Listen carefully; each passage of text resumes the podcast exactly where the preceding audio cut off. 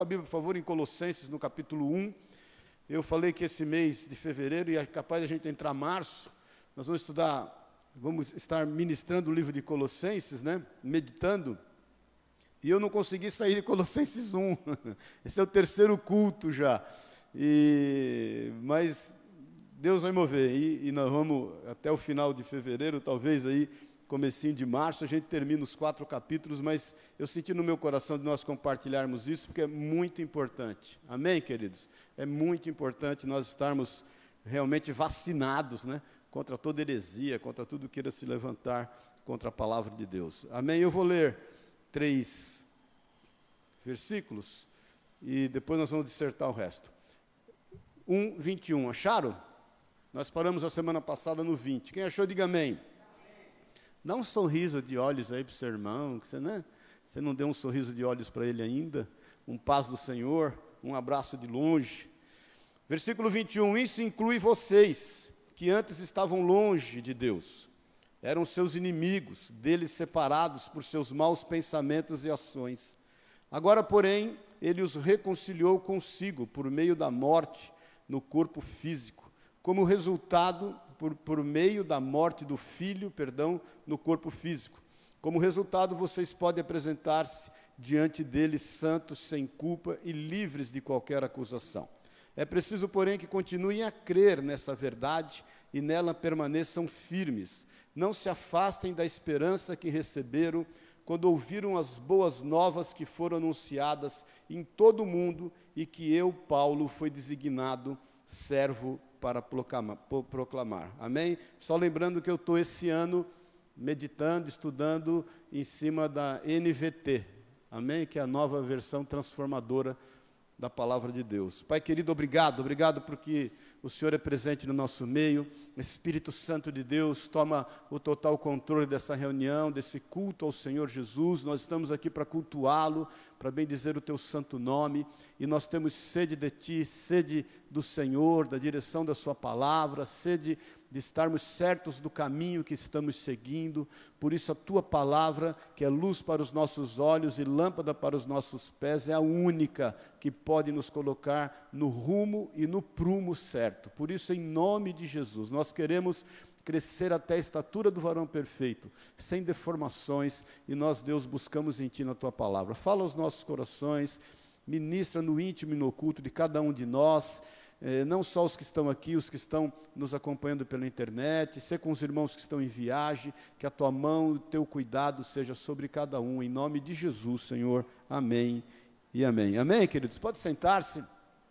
A gente tem visto até aqui, eu falei né, dois domingos atrás, da importância que Paulo fala logo no primeiro, no, no, nos primeiros versículos de Colossenses, da nossa identidade, quem nós somos no Senhor, aquilo que nós é, devemos ter ciência do que nós somos, e obviamente, quando nós temos ciência do que nós somos, nós sabemos o que nós devemos fazer, não é verdade? Quando nós somos conscientes do que nós representamos aqui nesta terra do Senhor, a gente obviamente vai agir coerente àquilo que é a nossa identidade. Eu tenho pregado muito sobre identidade, nós vamos começar um estudo até sobre identidade logo, logo, mas assim é muito importante nós sabermos quem nós somos. E Paulo, no começo desse, desse capítulo, eu falei isso há dois domingos atrás. Se você ainda não ouviu, seria interessante você ouvir, para você ficar bem dentro do contexto. Ele nos lembra muito dessa identidade. Na semana passada, eu falei com vocês do perigo, obviamente, que assolava a igreja de Colossos, que era o gnosticismo, né? e é importante você saber, depois é importante você também ouvir ou ver a ministração para estar dentro do contexto, mas Paulo fala muito da centralidade de Cristo na nossa vida.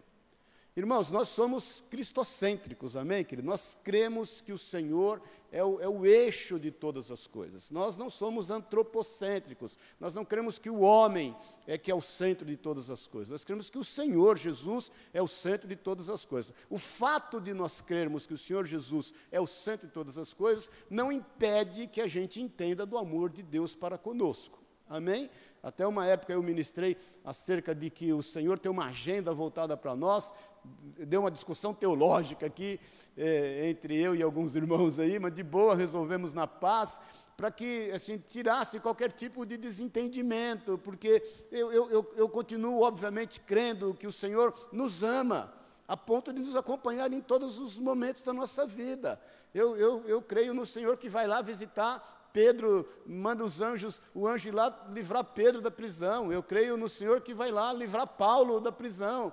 Eu creio no Senhor que entra lá na fornalha com o Sadraque, Mesaque e Abidinego. Eu creio no Senhor que fecha a boca dos leões. Mas a gente sabe que Jesus é o centro de todas as coisas e nós somos o foco do seu amor. Paulo, então, nesses versículos que nós lemos, aí ele começa a ministrar é, o, como é o modo de vida daqueles que creem dessa forma. Como que nós devemos viver? E você vai perceber que não só que nós vamos meditar hoje, mas nos capítulos seguintes, no, no capítulo 2, no 3 e no 4, da mesma forma, Paulo vai nos ensinando o modo de vida do cristão, a maneira que nós devemos agir e a maneira que nós devemos crer. Logo no versículo 21, diz assim, o versículo, pois colocou aí, Pri? Diz assim, eu, eu vou pondo aqui, talvez você não, tenha a nova não tenha a nova versão transformadora, mas eu vou meditar esses três versículos com você, um a um, e eu sei que o Espírito de Deus vai falar muito aos nossos corações. Paulo diz assim: Isso inclui vocês, que antes estavam longe de Deus, eram seus inimigos, deles separados por seus maus pensamentos e ações. Irmãos, quando a gente lê esse versículo, parece que nós estamos sendo acusados, não é verdade? Parece que nós estamos levando uma trombada de frente com um caminhão à noite.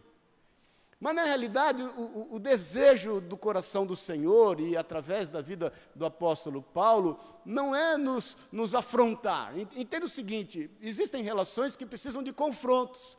Nós temos que ter confrontos, mas nós não temos que ter afrontas. Então, Paulo não está nos afrontando, ele não está nos acusando, ele não está apontando o dedo sobre nós para nos lembrar das coisas que nós já fomos livres. Na realidade, a intenção do Espírito Santo de Deus, e eu creio que, obviamente, Paulo é usado por isso, é nos conscientizar. É necessário que haja uma conscientização de quem nós éramos. Quando nós nos conscientizamos de quem nós éramos, lembra-se que nós lemos já no domingo passado, no versículo 14 aqui de Colossenses, que o Senhor nos tirou do império das trevas e nos transportou para o reino do Filho do seu amor, lembra-se disso? Então, quando nós nos conscientizamos de quem nós éramos e daquilo que nós fomos livres e de onde nós fomos tirados, isso vai nortear os nossos passos daqui para frente vai fazer entender que são caminhos que nós não queremos mais. Irmãos, quando a gente fala do nosso passado, a gente não fala com orgulho, a gente fala com testemunho, não é verdade? Daquilo que nós somos livres. A gente dá um bom testemunho do que Deus nos livrou. Então é importante a gente já entender isso, porque o, o, o, Senhor não quer nos afrontar, nos acusar. Irmãos, o, o, Senhor nos ama, querido. Ele sabe a obra que Ele fez nas nossas vidas, mas é necessário que a gente seja consciente. Eu não sei você, mas eu sempre faço essa reflexão: onde eu estaria se Jesus não tivesse me amado da forma que tem me amado? Onde nós estaríamos, querido? Quem seria você sem Jesus? Quais seriam os seus atos? Pense um pouquinho nisso. Onde você estaria hoje? Talvez burlando a lei para poder pular carnaval. o que nós estaríamos fazendo, querido? Eu, eu chego a pensar que eu não sei se estaria vivo. Não sei se eu estaria vivo. Pela, pela, pelo, eu, eu, eu perdi de amigo que morreu de acidente de carro, de acidente de moto, que a polícia matou. É, muitos que foram, a gente foi criado juntos. Onde você estaria? Onde você estaria hoje se Jesus não tivesse te alcançado com seu amor, com seu cuidado? Por isso que Paulo diz, é, isso inclui vocês, a gente estava longe de Deus. Vamos nos conscientizar, nós éramos seus inimigos, separados por causa dos nossos maus pensamentos. Irmãos, um bom exemplo de conscientização é Zaqueu. Lembre-se da história de Zaqueu? Zaqueu queria ver Jesus, ele era um coletor de, de impostos, para quem não sabe, ninguém gostava dele, ele, cobra, ele ganhava eh, um percentual de 20% eh, daquilo que ele cobrava, quanto mais ele cobrava, mais ele ganhava, e ele quer ver Jesus. A palavra de Deus diz que então ele encontra dificuldade, ele vai além, sobe no sicômoro, vê Jesus, mas para surpresa dele, quando ele, ele, ele, na intenção de ver Jesus, ele é visto por Jesus. Da mesma forma que Jesus foi com Zaqueu, ele é conosco, o primeiro passo que ele dê dele. Nós só o amamos, diz a palavra de Deus, porque ele nos amou primeiro. E quando Jesus olha, eu fico imaginando a intensidade daquele olhar, ele para no meio da multidão, olha Zaqueu nesse sicômoro, que é um, uma pequena árvore, e Zaqueu, você sabe, era de baixa estatura, e chama Zaqueu pelo nome. Cara, eu não sei, eu cairia da árvore. E Jesus olha para ele, Zaqueu, compete a mim hoje estar na sua casa. Quando Zaqueu vai, quando Jesus vai na casa de Zaqueu, Estão ali os fariseus já condenando Jesus, por Jesus estar sentado com aquele publicano, com aquele cão público. O, ele era um cão perante os judeus, ele, ele era, era, era fadado a, a estar como, como um andarilho nas ruas, buscando o, seu, o, o melhor para a sua vida, fuçando tudo quanto é lugar para poder eh, se alimentar. Jesus fala assim: hoje houve salvação nessa casa, porque este também é um filho de Abraão. A Bíblia diz que Zaqueu se conscientizou. Zaqueu podia se sentir afrontado pelos fariseus, porque chamavam ele de cão público, de publicano, Zaqueu podia expulsar aqueles fariseus da sua casa, porque estavam na casa dele comendo a comida dele, que ele apressadamente preparou quando Jesus falou que ia para lá, e ele preparou o melhor, ele podia expulsá-los de lá. É, vocês estão em casa, comendo a minha comida e ainda achando ruim. Mas quando ele recebe no amor do Senhor aquela palavra, ele se conscientiza. E ele se conscientiza tanto que ele fala: Senhor, é verdade, é o seguinte, eu, eu eu agora quero ter vida com o Senhor. Então é o seguinte: aqueles quem eu defraudei, eu vou dar quatro vezes mais aquilo que eu defraudei. Cumprimento de Levítico 6. E é o seguinte: e metade dos meus bens eu vou distribuir aos pobres.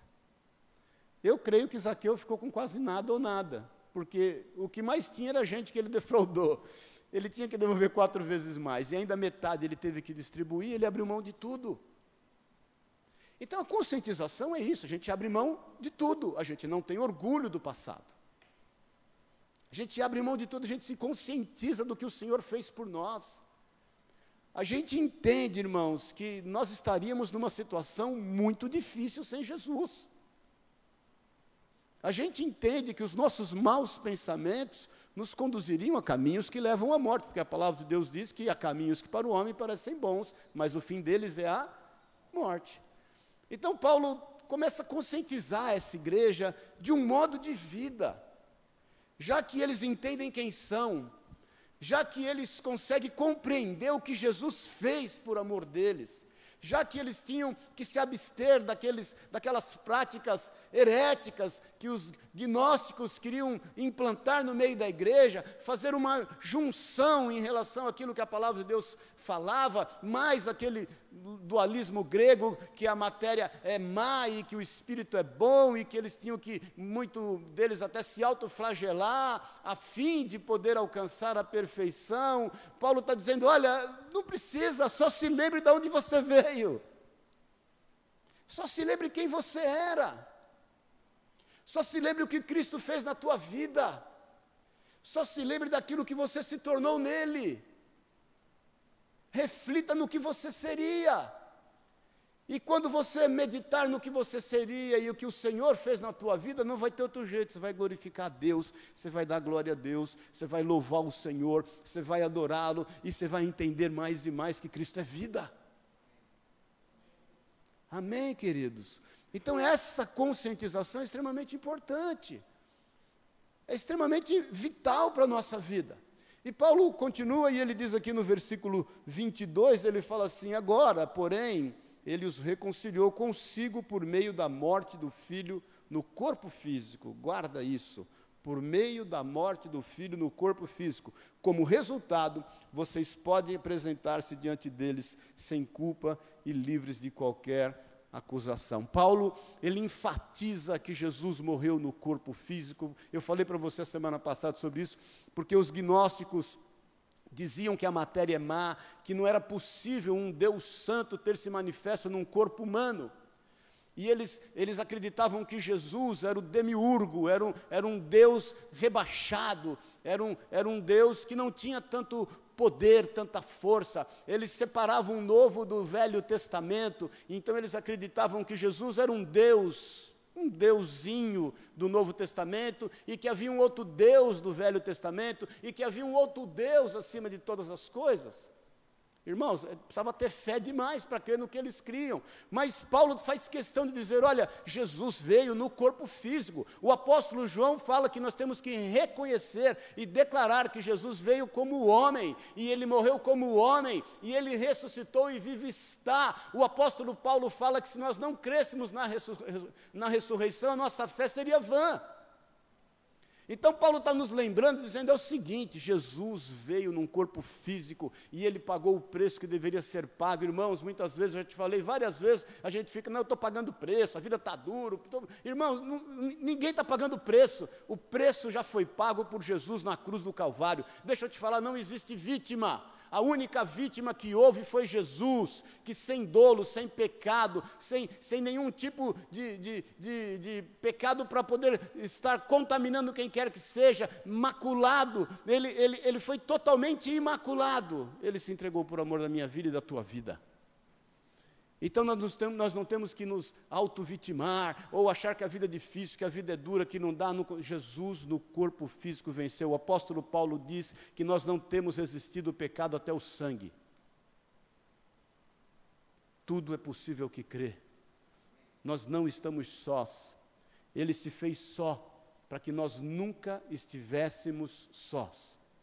Você nunca esteve só na sua vida. E todas as vezes que você se sentir encurralado em qualquer situação, para, respira, tira o foco daquilo que está te, te atormentando, ou daquilo que está te tentando, ou querendo te provar, e olha para o outro lado que você vai ver Jesus ao teu lado. Todas as vezes, irmãos, escuta o que eu estou te falando, que você se vê numa situação de embaraço, de dificuldade, ou de constrangimento, ou de algo que você não possa suportar, pare, respire e busque uma saída. Resistir ao diabo e ele fugirá de vós. Jó era um homem justo e bom e se desviava do mal. Foi como José, que naquele momento talvez ele não resistiria. Talvez aquela, aquela mulher de Potifar naquele dia estava mais bem arrumada, estava mais bem vestida, estava mais cheirosa, mas quando ele se depara com ela, ele entende assim: eu não vou dar conta. Ele sai correndo e larga a capa dele. porque Jesus pagou o preço por amor da nossa vida. E isso gera um resultado. Paulo nos lembra que há, há, três condições de resultados. Eu quero que você preste bem atenção naquilo que você é, querido. A Bíblia diz aqui que você se tornou santo. Santo é separado. Santo é consagrado a Deus. Santo não é um homem ou uma mulher que vive nesse mundo sem mácula e de repente o Senhor o, o, o, o, promove a santo que vai intermediar aqueles que estão vivos com Deus. Não, o santo é você. Amém, querido? Quem tem filho aqui diz amém. Então você é pai de santo. Você é mãe de santo. Amém, querido. Você consagrou seu filho ao Senhor? Consagrou ou não? Todo dia o irmão veio falar, um cara, um irmão, um cara veio falar, não, porque eu sou pai de santo. Eu também. Eu quatro. Tudo santo. Nós somos santos. Você é santo. Sabe por que você é santo? Porque o Santo Jesus te santificou, te separou. Quando ele morre na cruz, querido, ele te santifica, ele te separa. Ele ora na sua oração sacerdotal em João 17: Não peço, eles estão no mundo, mas do mundo não são. Por quê? Porque são santificados, estão separados da presente era o mundo ali, eu tenho te falado muito, na, na, ali em João, João 17, não é o mundo cosmos, é o mundo aion, é, é, é o establishment, é, né? é o sistema, é o governo deste mundo que está nas mãos de Satanás, né? Esse, essa era, esse presente século está nas mãos de Satanás, esse, esse aion jaz no maligno, esse sistema de governo satânico jaz no maligno e nós não somos dele, querido. E o Senhor fala, mas também eu não peço que os tire desse mundo, mas que os livre do mal. Isso é ser santificado. Você é santo, irmãos. Toda arma forjada contra você perece e não prospera. Toda língua que se leia, lá Isaías 54, 17, toda língua que se levantar contra você, você a coloca diante de Deus em juízo. Ai daqueles que se levantam contra um, um dos meus ungidos. Então, entenda dessa responsabilidade, porque você é consciente do que o Senhor fez em você, da onde Ele te tirou, no que Ele tem te transformado, no que Ele vai te aperfeiçoar até a estatura do varão perfeito. Você vai andar como santo, querido, sabedor do seu papel. Você, você contamina de forma positiva o que está ao seu redor, porque você é sal da terra, irmãos. Você é luz do mundo. E você não é contaminado pelas circunstâncias que estão ao teu redor, pelas instâncias que te circundam. Isso é circunstância. Você dita o ritmo. E ele ainda nos lembra que além de santo, você é sem culpa. Pensa num trem difícil da gente acreditar. A palavra sem culpa aqui no grego é amonos. Amonos quer dizer sem defeito. Você é sem defeito. Aí você vai me dizer, não, todos os pecados destituídos foram da glória de Deus. Isso é, é, verdade, glória a Deus.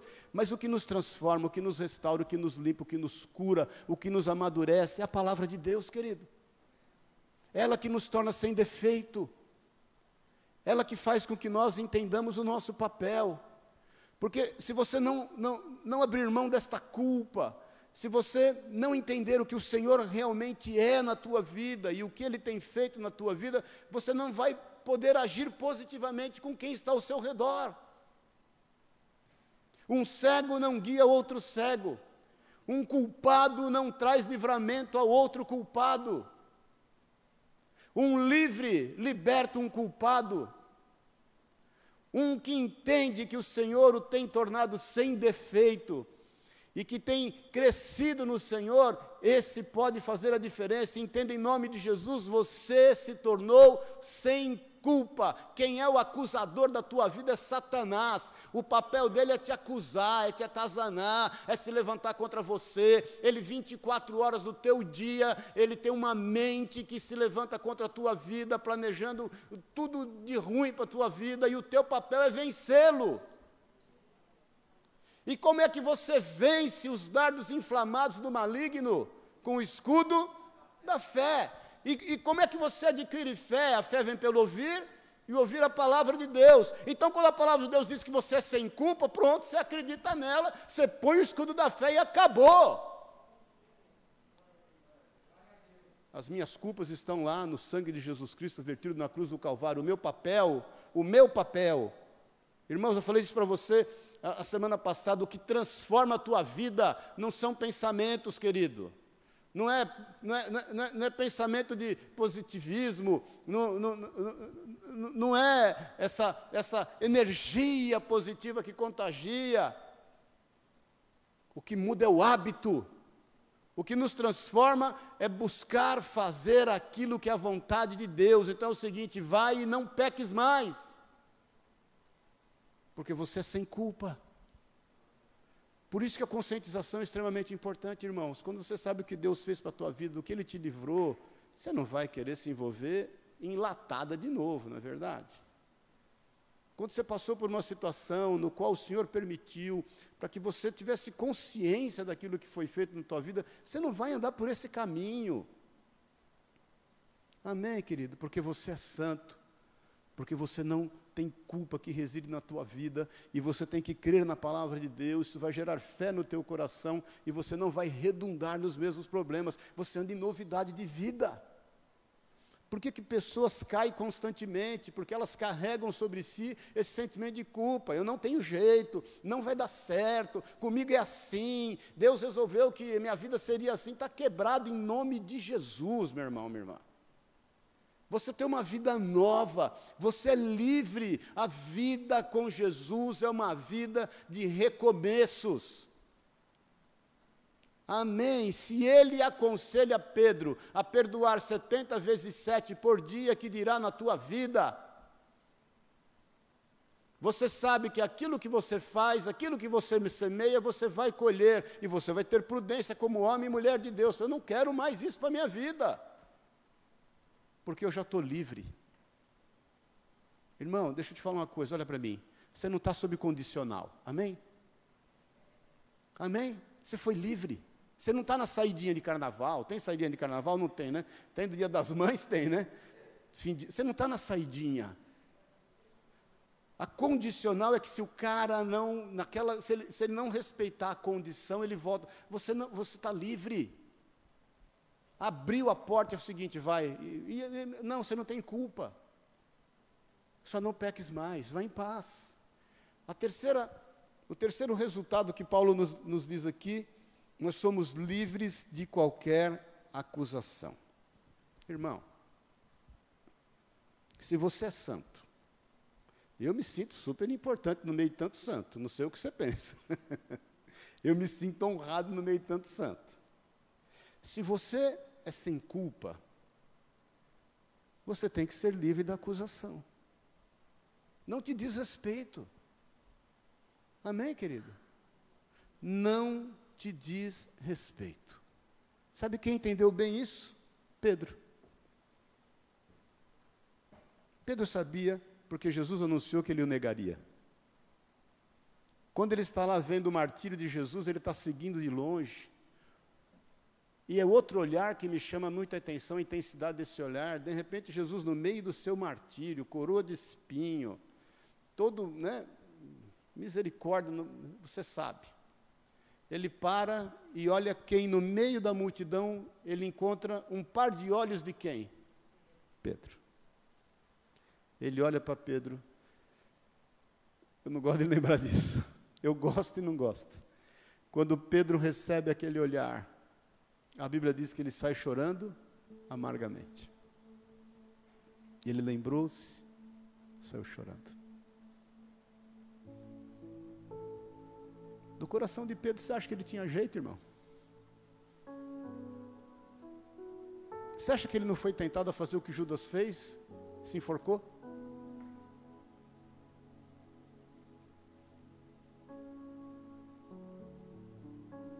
Pedro começa a refletir naquilo que Jesus havia dito. Foram três dias, você imagine três dias, querido. A gente fica ansioso por horas, por minutos. Você não tem paciência quando a ligação não completa. Você não tem paciência quando a internet cai. Você não tem a menor paciência quando alguém atrasa com você. Você imagina três dias no vazio, no vácuo.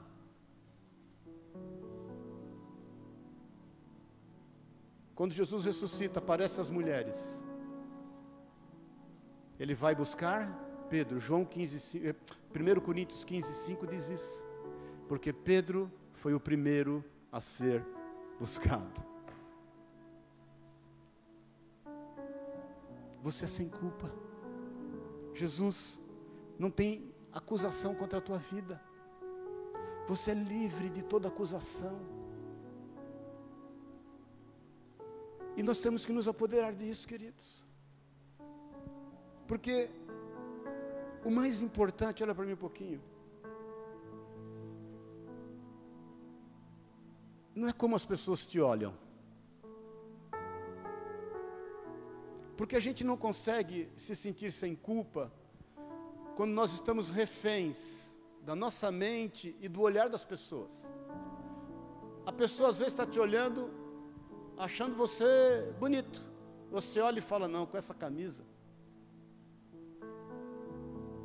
Não passei desodorante. Com essa roupa. Com essa cara, com esse nariz, com essa orelha, com essa boca. Porque, presta atenção, não é importante o como você pensa que as pessoas olham para você, ou, ou como elas olham para você. Não é importante. Também não é importante, para você saber e entender que você é sem culpa, o como você se olha. Que você se olha no espelho e fala: Eu sabia, sem vergonha, ordinário, você não presta Bem que a tua mãe te dizia isso. Bem que o teu pai, bem que o teu irmão, bem que a tua professora. Isso não é importante. O importante é como o Senhor te olha. É como Ele te vê. Porque quando Ele te vê, Ele se alegra. Quando Ele te vê, Ele regozija. Quando Ele te vê, Ele entende que valeu a pena. Do jeito que você vier, querido, Jesus vai te receber. Óbvio que você vai administrar aquilo que você plantou, mas Ele vai ser misericordioso contigo. Óbvio que você vai enfrentar muitas vezes desafios em função dos seus, porque a vida é feita de opções, né, dos seus, das suas opções feitas erradas. Mas o Senhor vai te sustentar, Ele vai te fortalecer. Isso é conscientização, para que você perceba que você é santo, para que você perceba que você não reside em você mais culpa, e para que você receba, entenda, perceba que você é livre de toda acusação. Amém, querido, até aqui.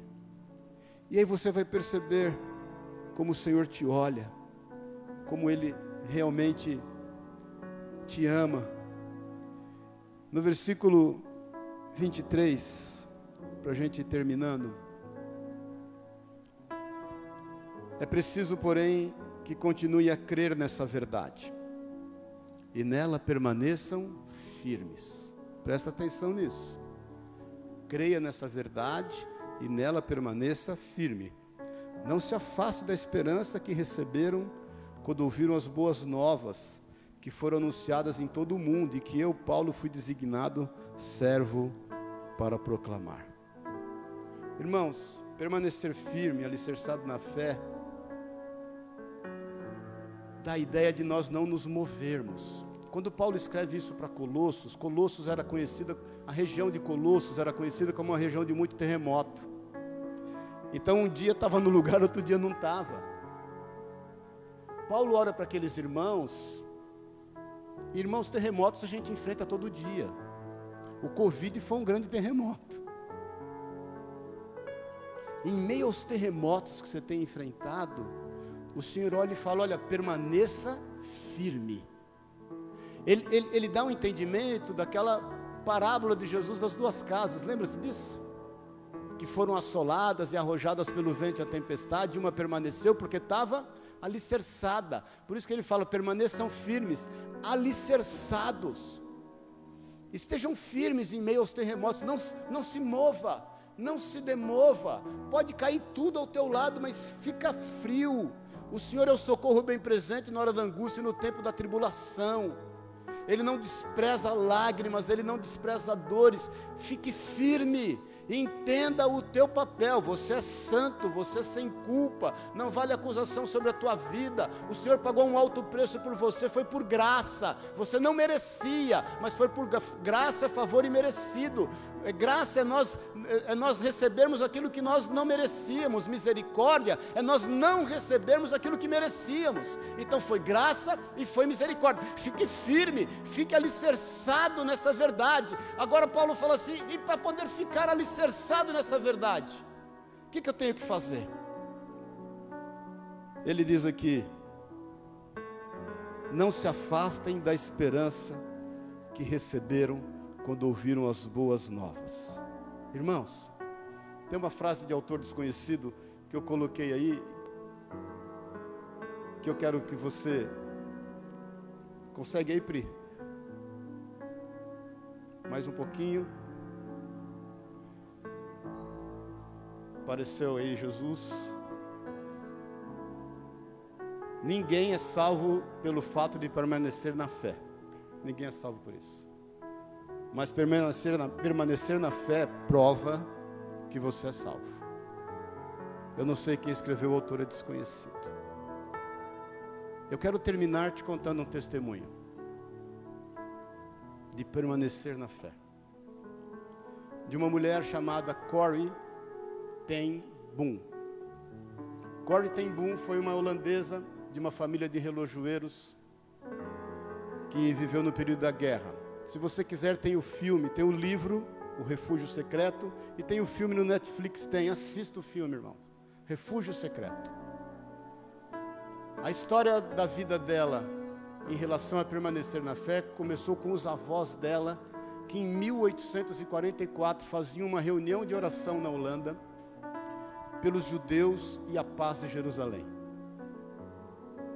Em 1944, 100 anos depois, na mesma casa, na mesma casa, eles usavam a casa para refugiar e livrar judeus da perseguição nazista.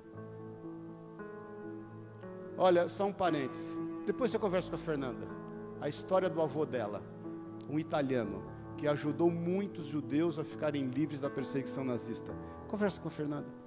Conversa com o pai da Fernanda. E aí, ela diz no seu livro que, e no filme, e tem detalhes que tem no livro e não tem no filme, que eles foram invadidos por essa esperança do Evangelho. Do desejo, porque ela falava assim: o meu Jesus é judeu, eu tenho que amar os judeus. E eles começaram, e eles, e, e eles começaram a acolher esses judeus, e cada vez mais chegava judeus, mais eles separavam, e eles iam, e ela fala assim, e a nossa casa, em meio a toda aquela tensão, era uma casa alegre, porque ela falava assim, os judeus são muito festivos, e, e, e, toda hora a gente tinha festa e conversava e dançava em meio a todo aquele clima de tensão. E nós, nós não podíamos deixar de fazer aquilo que estava no nosso coração, porque foi a esperança do Evangelho que nos tocou. Aí ela diz no livro, não sei se está no filme, que tinha um orfanato com 100 crianças judias e que os alemães iam matar as 100 crianças. E ela pegou alguns funcionários que trabalhavam com eles na relojoaria e alguns meninos que ganharam a visão e, e, e colocou para sequestrar as crianças. E ela conta um segredo, porque ela diz assim: havia também alemães bons. E alguns desses bons alemães nos procuravam e diziam assim: Nós não vamos ficar trabalhando para Hitler o resto da vida. Nós não queremos mais matar pessoas, nós não queremos mais perseguir e matar judeus. Aí sabe o que eles fizeram? Arrumaram uma fazenda distante e colocaram esses soldados, esses desertores lá. Só que eles ficaram com os uniformes dos alemães. Então ela falou assim: era simples. Nós vestíamos os jovens com os uniformes alemães, eles iam lá e pegavam as crianças do orfanato. Nós conversamos com, com o diretor do orfanato e ele sabia de tudo o que estava acontecendo. E a gente pegava as crianças do orfanato e era muito fácil. Quando a gente conversava com algumas famílias: olha, se você não ficar com essa criança, ela vai morrer vão matá-la. As pessoas ficavam com a criança. Mas em dado momento, querido, ela, eles foram deletados. Eu estou te contando, no, leia, leia o livro ou, ou assista o filme, e você vai ligar as pontas, porque apareceu um homem dizendo: a minha esposa está na, na delegacia e, e eu preciso de 600 florins, que dava mais ou menos 200 dólares, para resgatá-lo e pagar a fiança. Eu não tenho. E ela falou assim: não, nós vamos ajudar a juntar o dinheiro. Quando entregaram o dinheiro na mão dele, ele era delator da Gestapo. Prenderam a família inteira. O pai tinha 84 anos. E o pai havia dito: Olha, se eu sair daqui preso, eu não volto mais. Ela conta que foi um dia muito triste, foi um dia muito difícil. Ela, os irmãos e muitas pessoas que reuniam ali foram presos. Os judeus, eles não conseguiram descobrir o esconderijo dentro da casa dela, onde eles escondiam os judeus. Tinha oito judeus escondidos quando eles foram presos. Ela disse que o pai sai da corda no relógio, que todo dia ele dava a corda, e eles vão para a prisão. Colocaram ela uma moça, era menina, por quatro meses numa solitária. E ela dizia assim: Senhor, eu quero te pedir perdão pelo desânimo. Porque, irmãos, quatro meses, ela ficou onze meses presa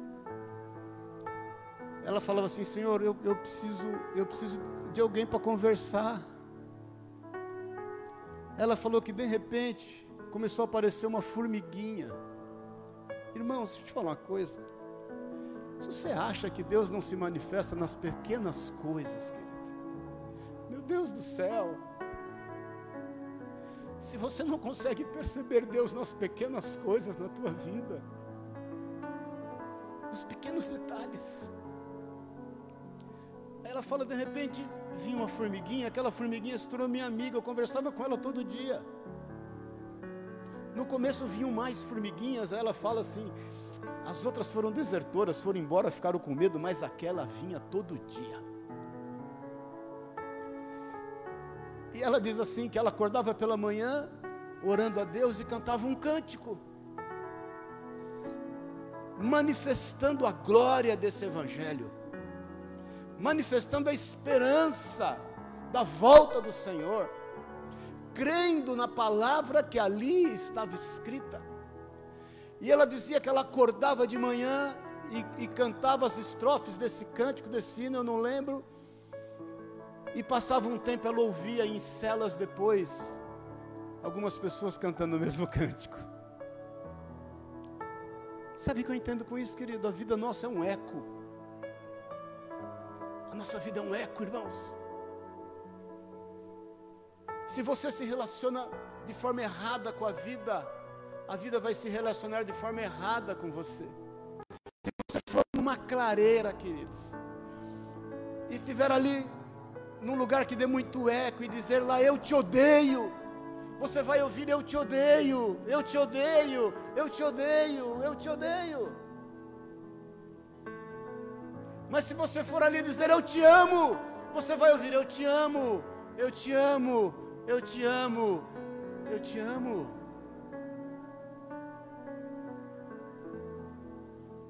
Essa é a esperança das boas novas. Por isso que nós somos firmados. É por isso que nós entendemos quem somos. É por isso que nós não aceitamos a acusação. É por isso que quando somos confrontados, nós nos conscientizamos, nós não ficamos amargurados. Nós não ficamos de mimimi, nós nos conscientizamos quem nós somos. E nós nos conscientizamos o que o Senhor fez por nós. E nós entendemos no que nós fomos transformados, no que nós nos tornamos. E aí nós temos estas qualidades, nós somos santos, nós somos sem culpas, nós somos livres da acusação, as coisas velhas já passaram e nós temos a oportunidade de começar um novo dia, um novo tempo, de uma forma nova. É a esperança das boas novas é a certeza do porvir, querido. É a certeza de que Jesus vai cumprir as suas promessas. É a certeza de que nós estaremos com Ele por toda a eternidade. É a certeza que nós reinaremos nesta terra por mil anos. É a certeza de que o reino dele vai ser plantado e já é plantado aqui através da tua vida. É o venha o teu reino. É a convicção de que Ele é Deus e de que o Senhor pode transformar, restaurar, salvar, livrar, seja quem for, de qual for o problema que Ele estiver enfrentando, que nós estamos firmados isso não vai nos impedir de fazer o bem. Isso não vai nos impedir de correr riscos. Isso não vai nos impedir de servir ao Senhor com sabedoria. Veja o filme, leia o livro, não vou te contar o final. E você vai se surpreender como Deus é um Deus de poder e de amor. Muitos morreram, queridos. Muitos morreram. Ela conta de um caso de um moço que trabalhava com eles. E um dia, ela, esse moço é um dos que que se vestiam com uniforme. E, e ela fala, esse moço fala assim: Eu estou muito feliz em poder estar salvando vidas. Eu estou muito feliz em poder ter salvo aqueles, aquelas crianças, e em poder estar salvando alguns judeus.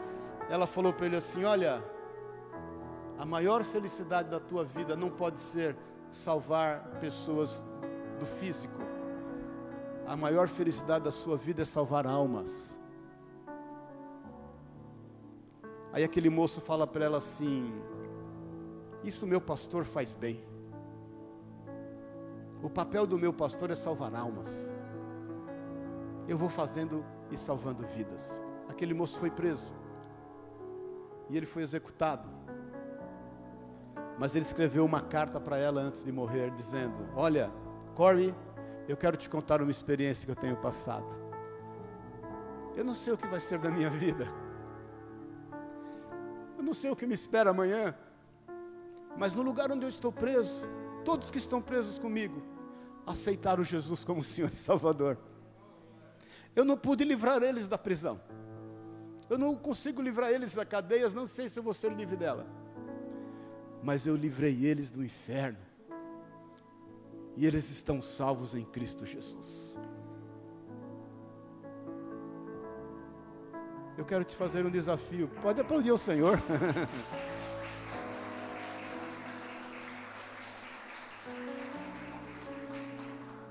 Eu quero te fazer um desafio. Pare de se preocupar com o que é tangível. Às vezes, irmãos, a gente não tem ideia do que Deus está nos usando. Eu vi essa semana um podcast no Jesus Cop, do irmão lá, o líder da oficina G3, esqueci o nome dele, é o mais antigo, eu lembro muito do Manga, o Manga teve comigo em Pouso Alegre, conosco, né, o G3 esteve lá até, na época, mas ele falou que um dia ele, ele, eles fazendo um evento, nossa, tremendo isso, querido, eles fazendo um evento, 40 mil pessoas no evento, aí eles, né, tocaram, louvaram a Deus, pregaram, e aí ele fez apelo. Quando ele, ele, ele fez apelo, das 40 mil pessoas, uma, uma levantou a mão aceitando Jesus. Uma. Aí ele falou: já era, vamos embora, vamos parar de fazer o que a gente está fazendo. Deus não está nos usando. Uma pessoa, meio de 40 mil. Não, não dá. Tem alguma coisa errada não está fluindo, não está acontecendo. E aí tá bom, passou, superou. Diz que um dia, depois de muitos anos, ele estava num, num posto, nesses. Como é de posto esses. Como é que chama? Conveniência. Está lá, vê uma pessoa tocando nele e fala, oh, você não é o. Esqueci o nome dele. Sou eu. Do G3, sou eu. Ah, que bom. Aí ele ficou, ficou um clima meio assim, né? Porque conhece, muita gente conhece ele, ele conhece poucas pessoas, óbvio. Falei, não, e aí, né? Então, legal, né? Ele falou, lembra um, um evento que vocês fizeram no estádio, com um monte de gente? Lembro, lembro, lembro. Você estava lá, legal, tá, estava lá. Não só estava lá, como eu fui o único que levantou a mão aceitando Jesus. E eu quero te dizer, valeu a pena. Hoje eu sou pastor, sou líder de uma igreja de mais de mil pessoas. Para, meu irmão, de andar pelo que os teus olhos veem. Comece a andar pelo aquilo que você crê. Porque nós não andamos por vista, nós andamos por fé. Amém? Vamos ficar em pé em nome de Jesus.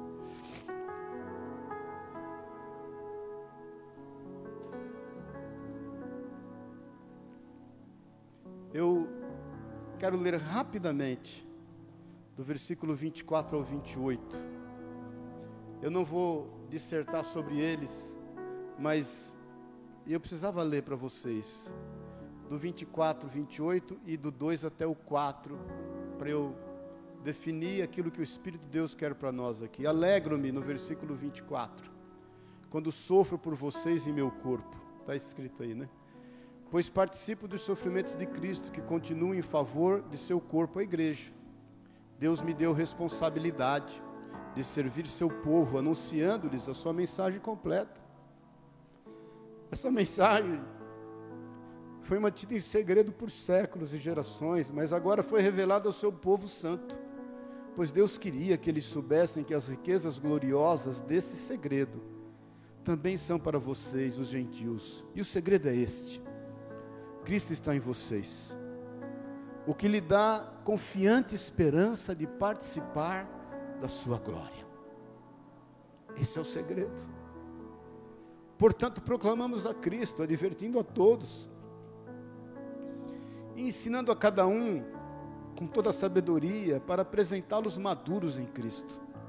Por isso trabalho e luto com tanto esforço na dependência de seu poder que atua em mim Quero que saibam, capítulo 2, versículo 1, quantas lutas tenho enfrentado por causa de vocês e dos que estão em Laodiceia, e por muitos que não me conhecem pessoalmente, que eles sejam encorajados e unidos por fortes laços de amor e tenham plena certeza de que entendem o segredo de Deus, que é o próprio Cristo.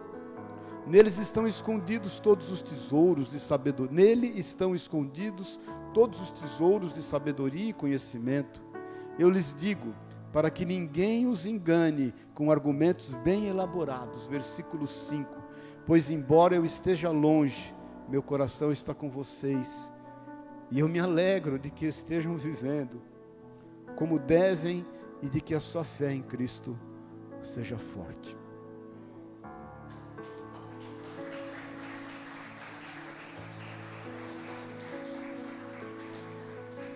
Quando eu leio essas palavras de Paulo, eu penso, Senhor, eu posso fazer algo mais? E eu quero que você reflita isso, querido. Você já sabe quem você é. Você já sabe o quão livre você está. Você está firmado numa verdade. Essa verdade, irmãos, essa verdade é absoluta. Você já tem a esperança do porvir. Faça algo mais, querido. Reflita nessas palavras, medite nessas palavras e se confronte. E quando você se olhar no espelho, não se olhe se acusando, mas se olhe dizendo: você pode fazer algo mais do que você está fazendo. Você pode viver de forma a não agradar-se a si mesmo. Você pode viver de forma a não querer resolver somente os seus problemas. Você pode viver de forma, isso vale para você, a não olhar só para o seu umbigo. Você pode viver de forma a poder buscar em Deus a melhor forma de você se relacionar com tudo que está ao teu redor. Faça isso, querido, nessa manhã de ceia. Pense em quem trabalha com você que precisa ser salvo. Ele pode estar mais preso do que qualquer presidiário, sendo livre. Pense em quem te atende no mercado. Pense nos teus vizinhos, pense nas pessoas que Deus tem colocado diante de ti. Pense no teu papel. Pense o quanto as pessoas podem ser abençoadas através da tua vida. Quando você encontrar com quem quer que seja, entenda que essa pessoa não está à mercê de satisfazer os seus desejos. Ela não foi colocada diante de ti a fim de resolver os seus problemas emocionais. Não foi colocada diante de ti a fim de resolver as suas questões carnais. Ela não está diante de ti para te servir. Ela está diante de ti para ser servida. E você vai servi-la. Amém, queridos? Amém. Saiba quem você é e viva de acordo com essa verdade. As demais coisas, sejam elas quais forem, o Senhor vai acrescentá-las. Amém? Feche os teus olhos. Jesus, querido, Espírito Santo de Deus, sabemos que o Senhor está aqui, o Senhor tem controle total dessa reunião, Pai. Sabemos aquilo que o Senhor tem produzido nos nossos corações. Pai, eu quero em nome de Jesus orar agora, declarar que toda culpa, toda acusação do inferno, todo levante de Satanás contra qualquer mente e coração aqui nesta manhã, daqueles que nos ouvem, caiu por terra, porque há poder no sangue de Jesus. Há poder no sangue de Jesus Cristo vertido na cruz do Calvário. Nós somos do nosso amado, eu sou do meu amado, meu amado é meu. Nós sabemos do seu poder, Pai, do seu infinito amor para com cada um de nós. Por isso, em nome de Jesus, eu declaro: as nossas vidas são livres. Nós somos livres nós somos santificados por Ti, nós andamos sem culpa e sobre nós não paira nenhum tipo de acusação. Nós queremos andar conforme a fé, Pai. Nós queremos estar alicerçados, Senhor, firmes no propósito da tua palavra, sabendo quem somos e o que podemos fazer a partir disso, a partir da, dessa, dessa identidade sobre nós. E nós queremos, Pai, em nome de Jesus, o Senhor, dar os frutos devidos. Nós cremos na esperança do Evangelho, na esperança das boas novas. Nós cremos naquilo que o Senhor há de fazer, naquilo que o Senhor há de concretizar, em todas as promessas que o Senhor vai cumprir. Por isso, Pai, em nome de Jesus, que nós Senhor, todos nós com essa postura possamos sair e entender o nosso papel.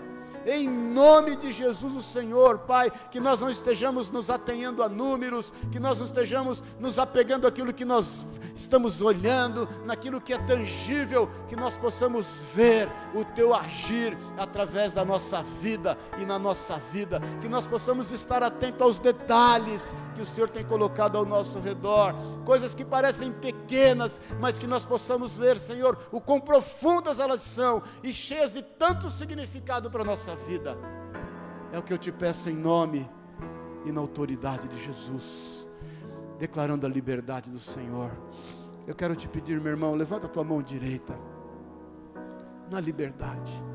Declara comigo assim: Senhor Jesus, eis-me aqui, teu filho, salvo, lavado, remido no teu sangue. Agora, Deus, envia-me a mim, que eu seja uma bênção por onde eu for em nome de Jesus. Amém. Amém. Glória a Deus, aleluia. Dá um glória a Deus aí. Você é uma bênção, querido. Fala para o irmão que está do seu lado. Você é uma bênção. Aliás, fala para ele aí. Você é uma trênção. Você é três vezes bênção. Amém. Eu queria chamar o bispo Daniel. Nós vamos compartilhar da ceia. Amém? Queria pedir para o Elias, Angélica, Sueli aí nos ajudarem.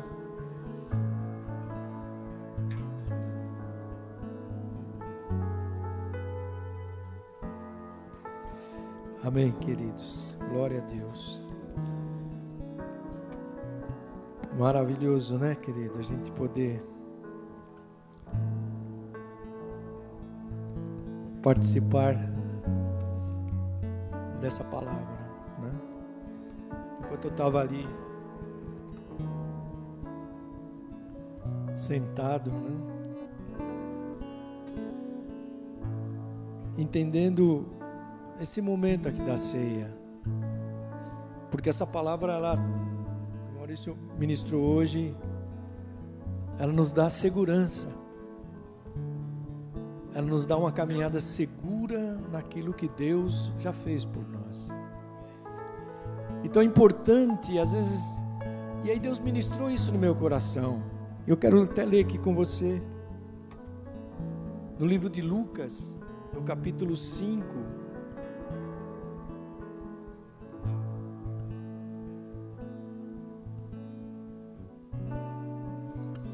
Versículo 17 diz assim: E tomando o cálice, e havendo dado graças, disse: Tomai-o e reparti-o entre vós, porque vos digo que já não beberei do fruto da vida até que venha o reino de Deus.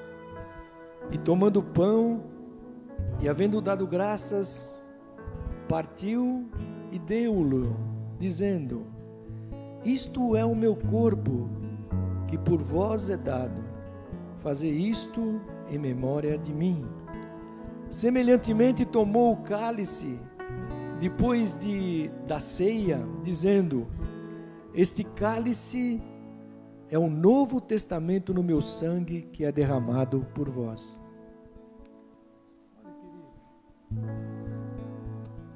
Alguns significados poderosos da ceia, né? Dentro do que o Maurício falou hoje é incrível, né? Porque ela, ela começa a nos mostrar qual é a visão de Jesus na continuidade de tudo isso. Por que, que a gente toma ceia aqui todos os meses? Eu fiquei pensando aqui, querido. Jesus não está querendo que a gente faça isso em memória dele para dizer: olha, não esqueçam de mim. Jesus não está dizendo isso. Mas Jesus está ensinando exatamente aquilo que nós ouvimos aqui nesta manhã.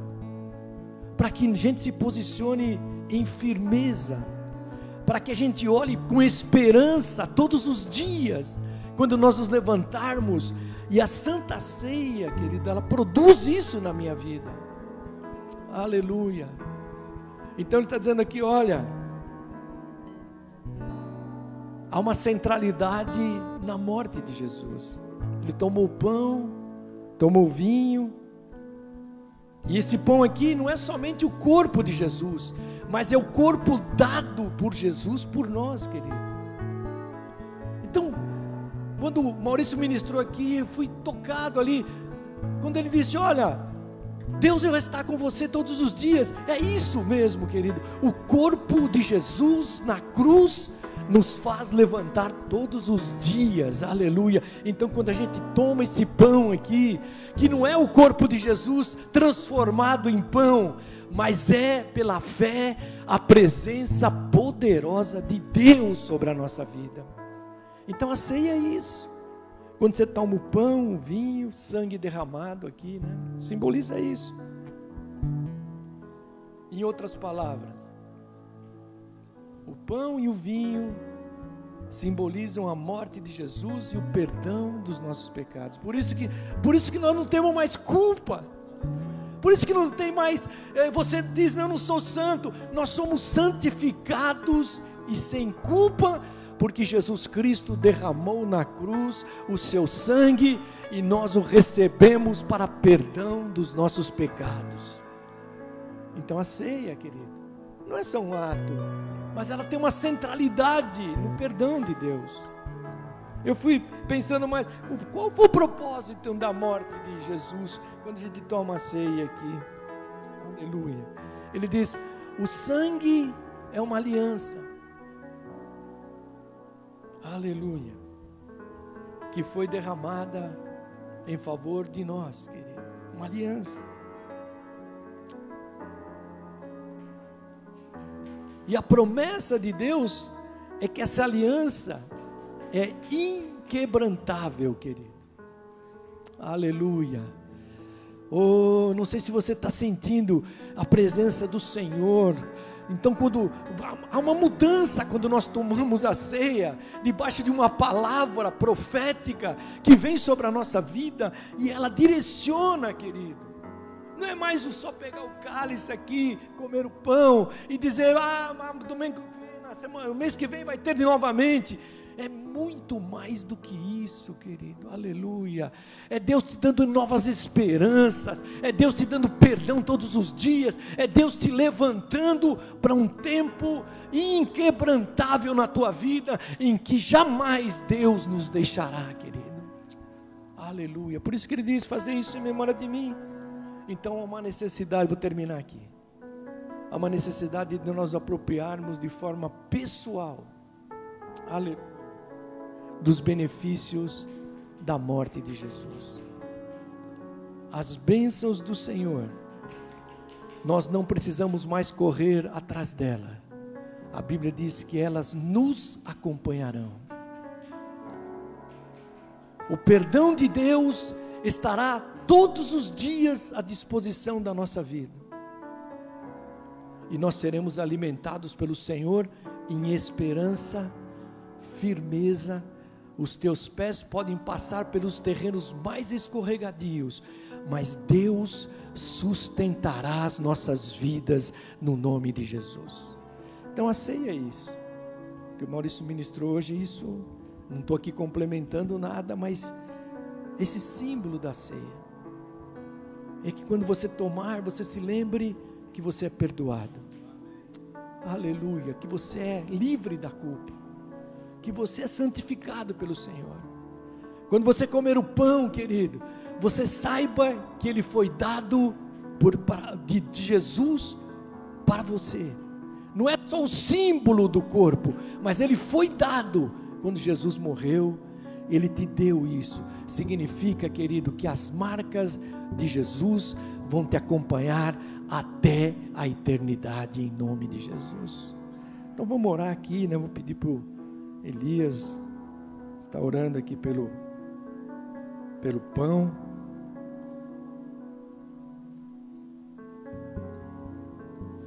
Senhor Jesus. Obrigado, Pai, porque sabemos que assim como seus olhos encontraram de Pedro, essa manhã os nossos olhos foram encontrados por Ti, Jesus. O nosso coração foi encontrado pelo Teu olhar, Jesus. Que seja uma manhã, Pai, que se torne um marco, que se torne um memorial nas nossas vidas, Jesus. A fim de nós sairmos daqui, Senhor, não só renovados, mas transformados, Senhor para que nós venhamos sair daqui, Senhor, sendo agentes de transformação na vida de outras pessoas, Pai. Que o Espírito Santo do Senhor, Pai, possa inundar as nossas vidas nessa manhã, Deus.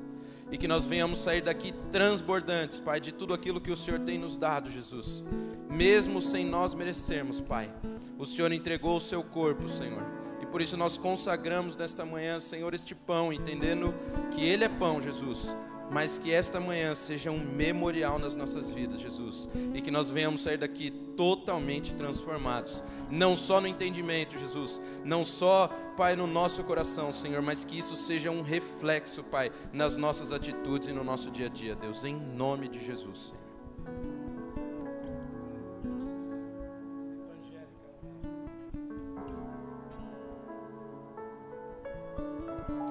Senhor Deus e Pai, obrigada, Deus por esse momento que podemos ter contigo, Senhor, de compartilhar, Senhor, com os irmãos, Pai.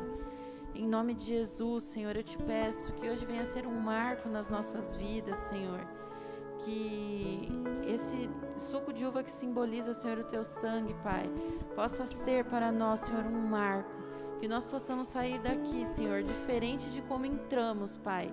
E que nós possamos entender que o teu amor é sobre a nossa vida, Pai que aquele sacrifício, Senhor, na cruz foi por amor à nossa vida, Senhor.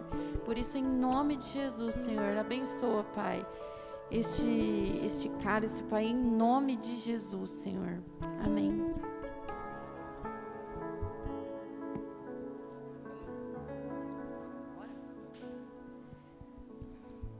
Glória a Deus.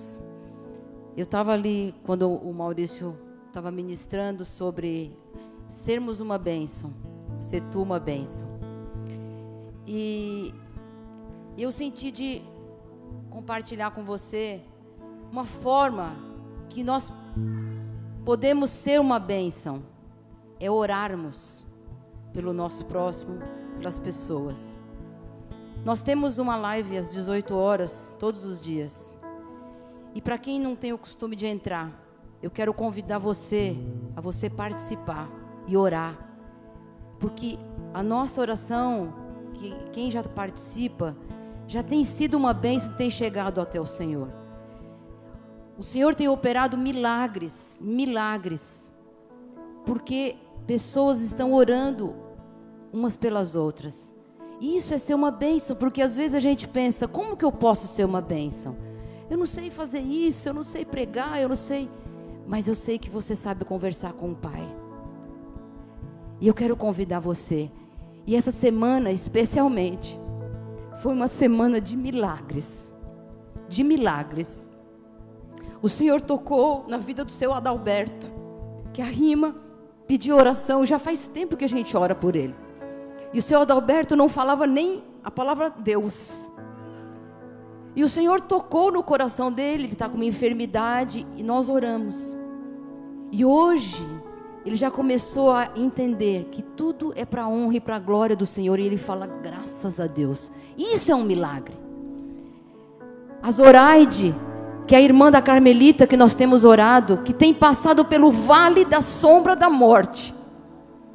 Mas os médicos não entendem como que ela tem uma paz e uma alegria e uma vida com o quadro que ela está passando. O Stuart, que é o genro da irmã Eleusa, tem câncer numa situação que humanamente é impossível alguém estar na condição que ele está e fazendo o que ele está fazendo. Isso é milagre. Isso é milagre. Por quê? Porque tem um, um povo, tem uma igreja orando. A neta do bispo Daniel e da pastora Ruth, que, está, que, tá, que estava com Covid nos Estados Unidos numa situação bem difícil, está bem para a honra e para a glória do Senhor. A minha cunhada passou por uma situação essa semana. Ela foi internada e a médica falou para ela: Você não, não pense quando você vai sair do hospital, porque você está com uma infecção que está preocupante. E ela teve alta do hospital anteontem. E a médica falou para ela: falou, Olha, eu não sei dizer para você o que, que aconteceu. Sumiu a infecção. A minha irmã ia fazer uma cirurgia. E a médica falou: Olha, ela fez o exame pré-cirúrgico e a médica falou: você não vai mais precisar operar. Então, queridas, eu quero, queridos, eu quero convidar você a ser uma bênção para o teu próximo e orar, e orar, e clamar, porque o Senhor tem ouvido a tua oração, o Senhor tem ouvido a nossa oração. Que possamos ser, como diz a palavra de Deus lá em Gênesis 12, ser tu uma bênção. Tomemos nesse dia a, a, a, a ceia do Senhor com essa consciência que Jesus está chegando, está tá voltando. E nós temos que fazer a diferença nessa geração. Amém? Deus abençoe.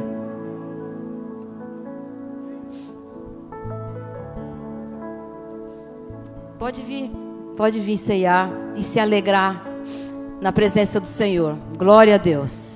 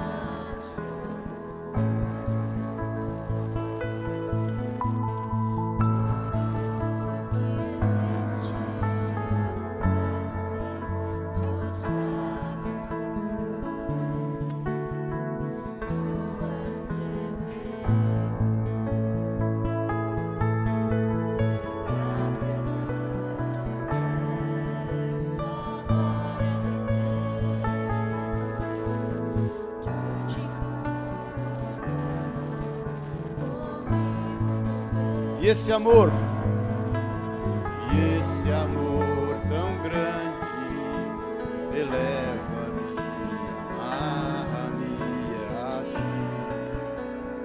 Tu és tremendo. Aleluia, glória a Deus. Feche os teus olhos. Rabaxere canta, rabassore canta lá. Heremaná, sure canta lá.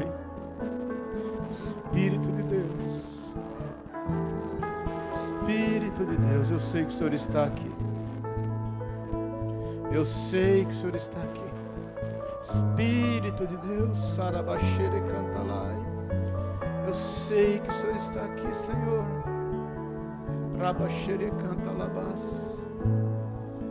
Eu sei que o Senhor está aqui, Senhor, nós sabemos. Espírito de Deus.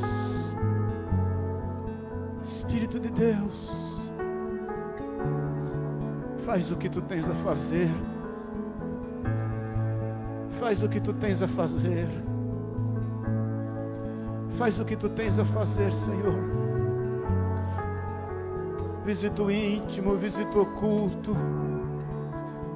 Jesus, Jesus, vem trazer cura, restaura, liberta, transforma. Rache canta, rabassure canta lai. Rabaxeria canta lai. Meu querido, eu saí de casa hoje com a firme convicção, mas com a firme convicção de que Jesus estaria fazendo milagres aqui essa manhã.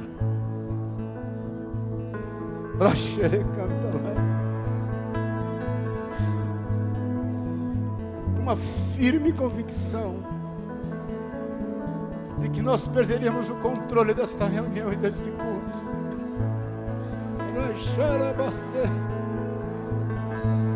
Rachai Cantalabas.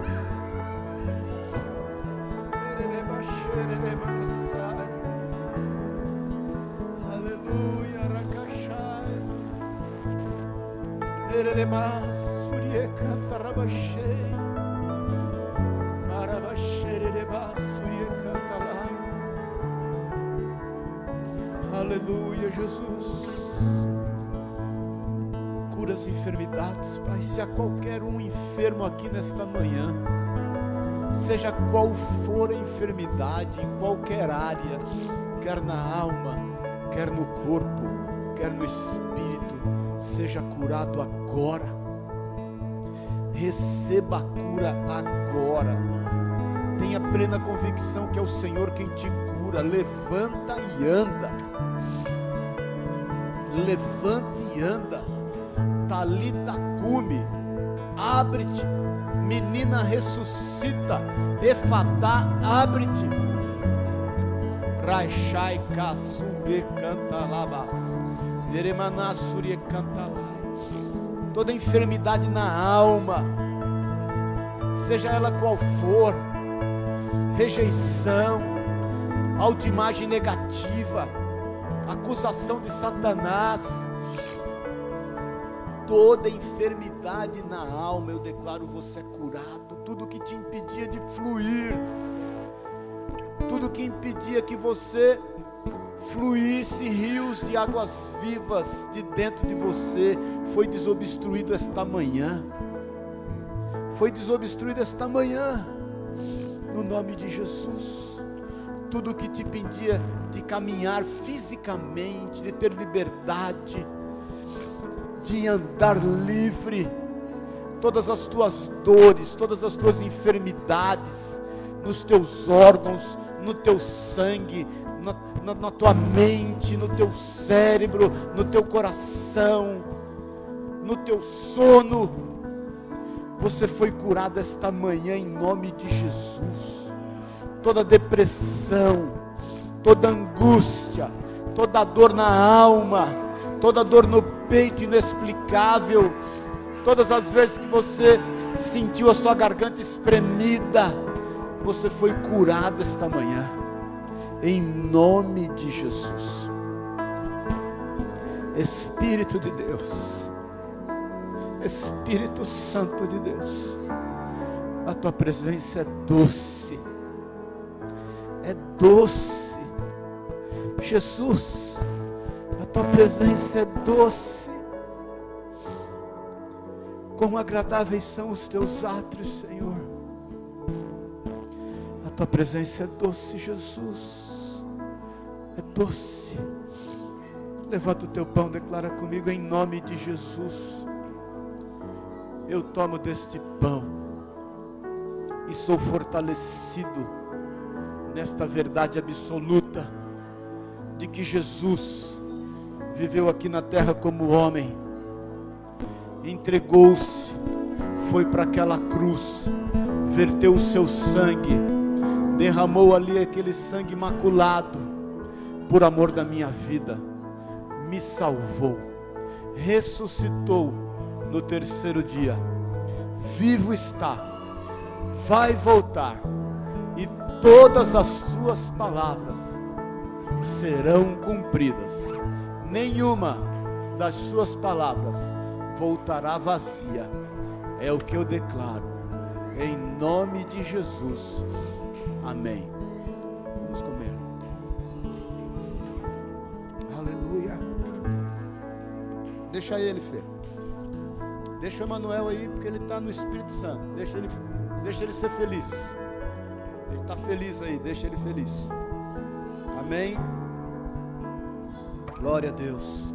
Declara comigo, Senhor Jesus. Obrigado, porque ninguém faria por mim o que o Senhor fez derramar seu sangue imaculado por amor da minha vida. Hoje eu tenho vida, porque o Senhor deu da sua vida por amor da minha vida. Eu quero andar conforme o que eu creio e não segundo o que eu vejo. Em nome de Jesus. Amém. Aleluia. Glória a Deus. Aleluia. Amém. Você é livre. Fala aí, eu sou livre. Uma salva de palmas a Deus. Declara aí, eu sou livre. Declara comigo assim: Eu sou de Jesus. Mais uma vez, eu sou de Jesus. Eu sou de Jesus eu sou livre. Amém. Glória a Deus. Amém. Com o amor de Deus, o Pai, a graça eterna de Jesus Cristo, nosso Senhor e Salvador, e que a unção, o poder e o consolo do Espírito de Deus te leve em paz. Vá em paz. Em nome de Jesus, o Senhor. Amém. E amém. Amém. Deus te abençoe e te guarde. Os irmãos que estão acompanhando pela internet, que eles possam ter percebido o mover do Senhor aqui conosco essa manhã.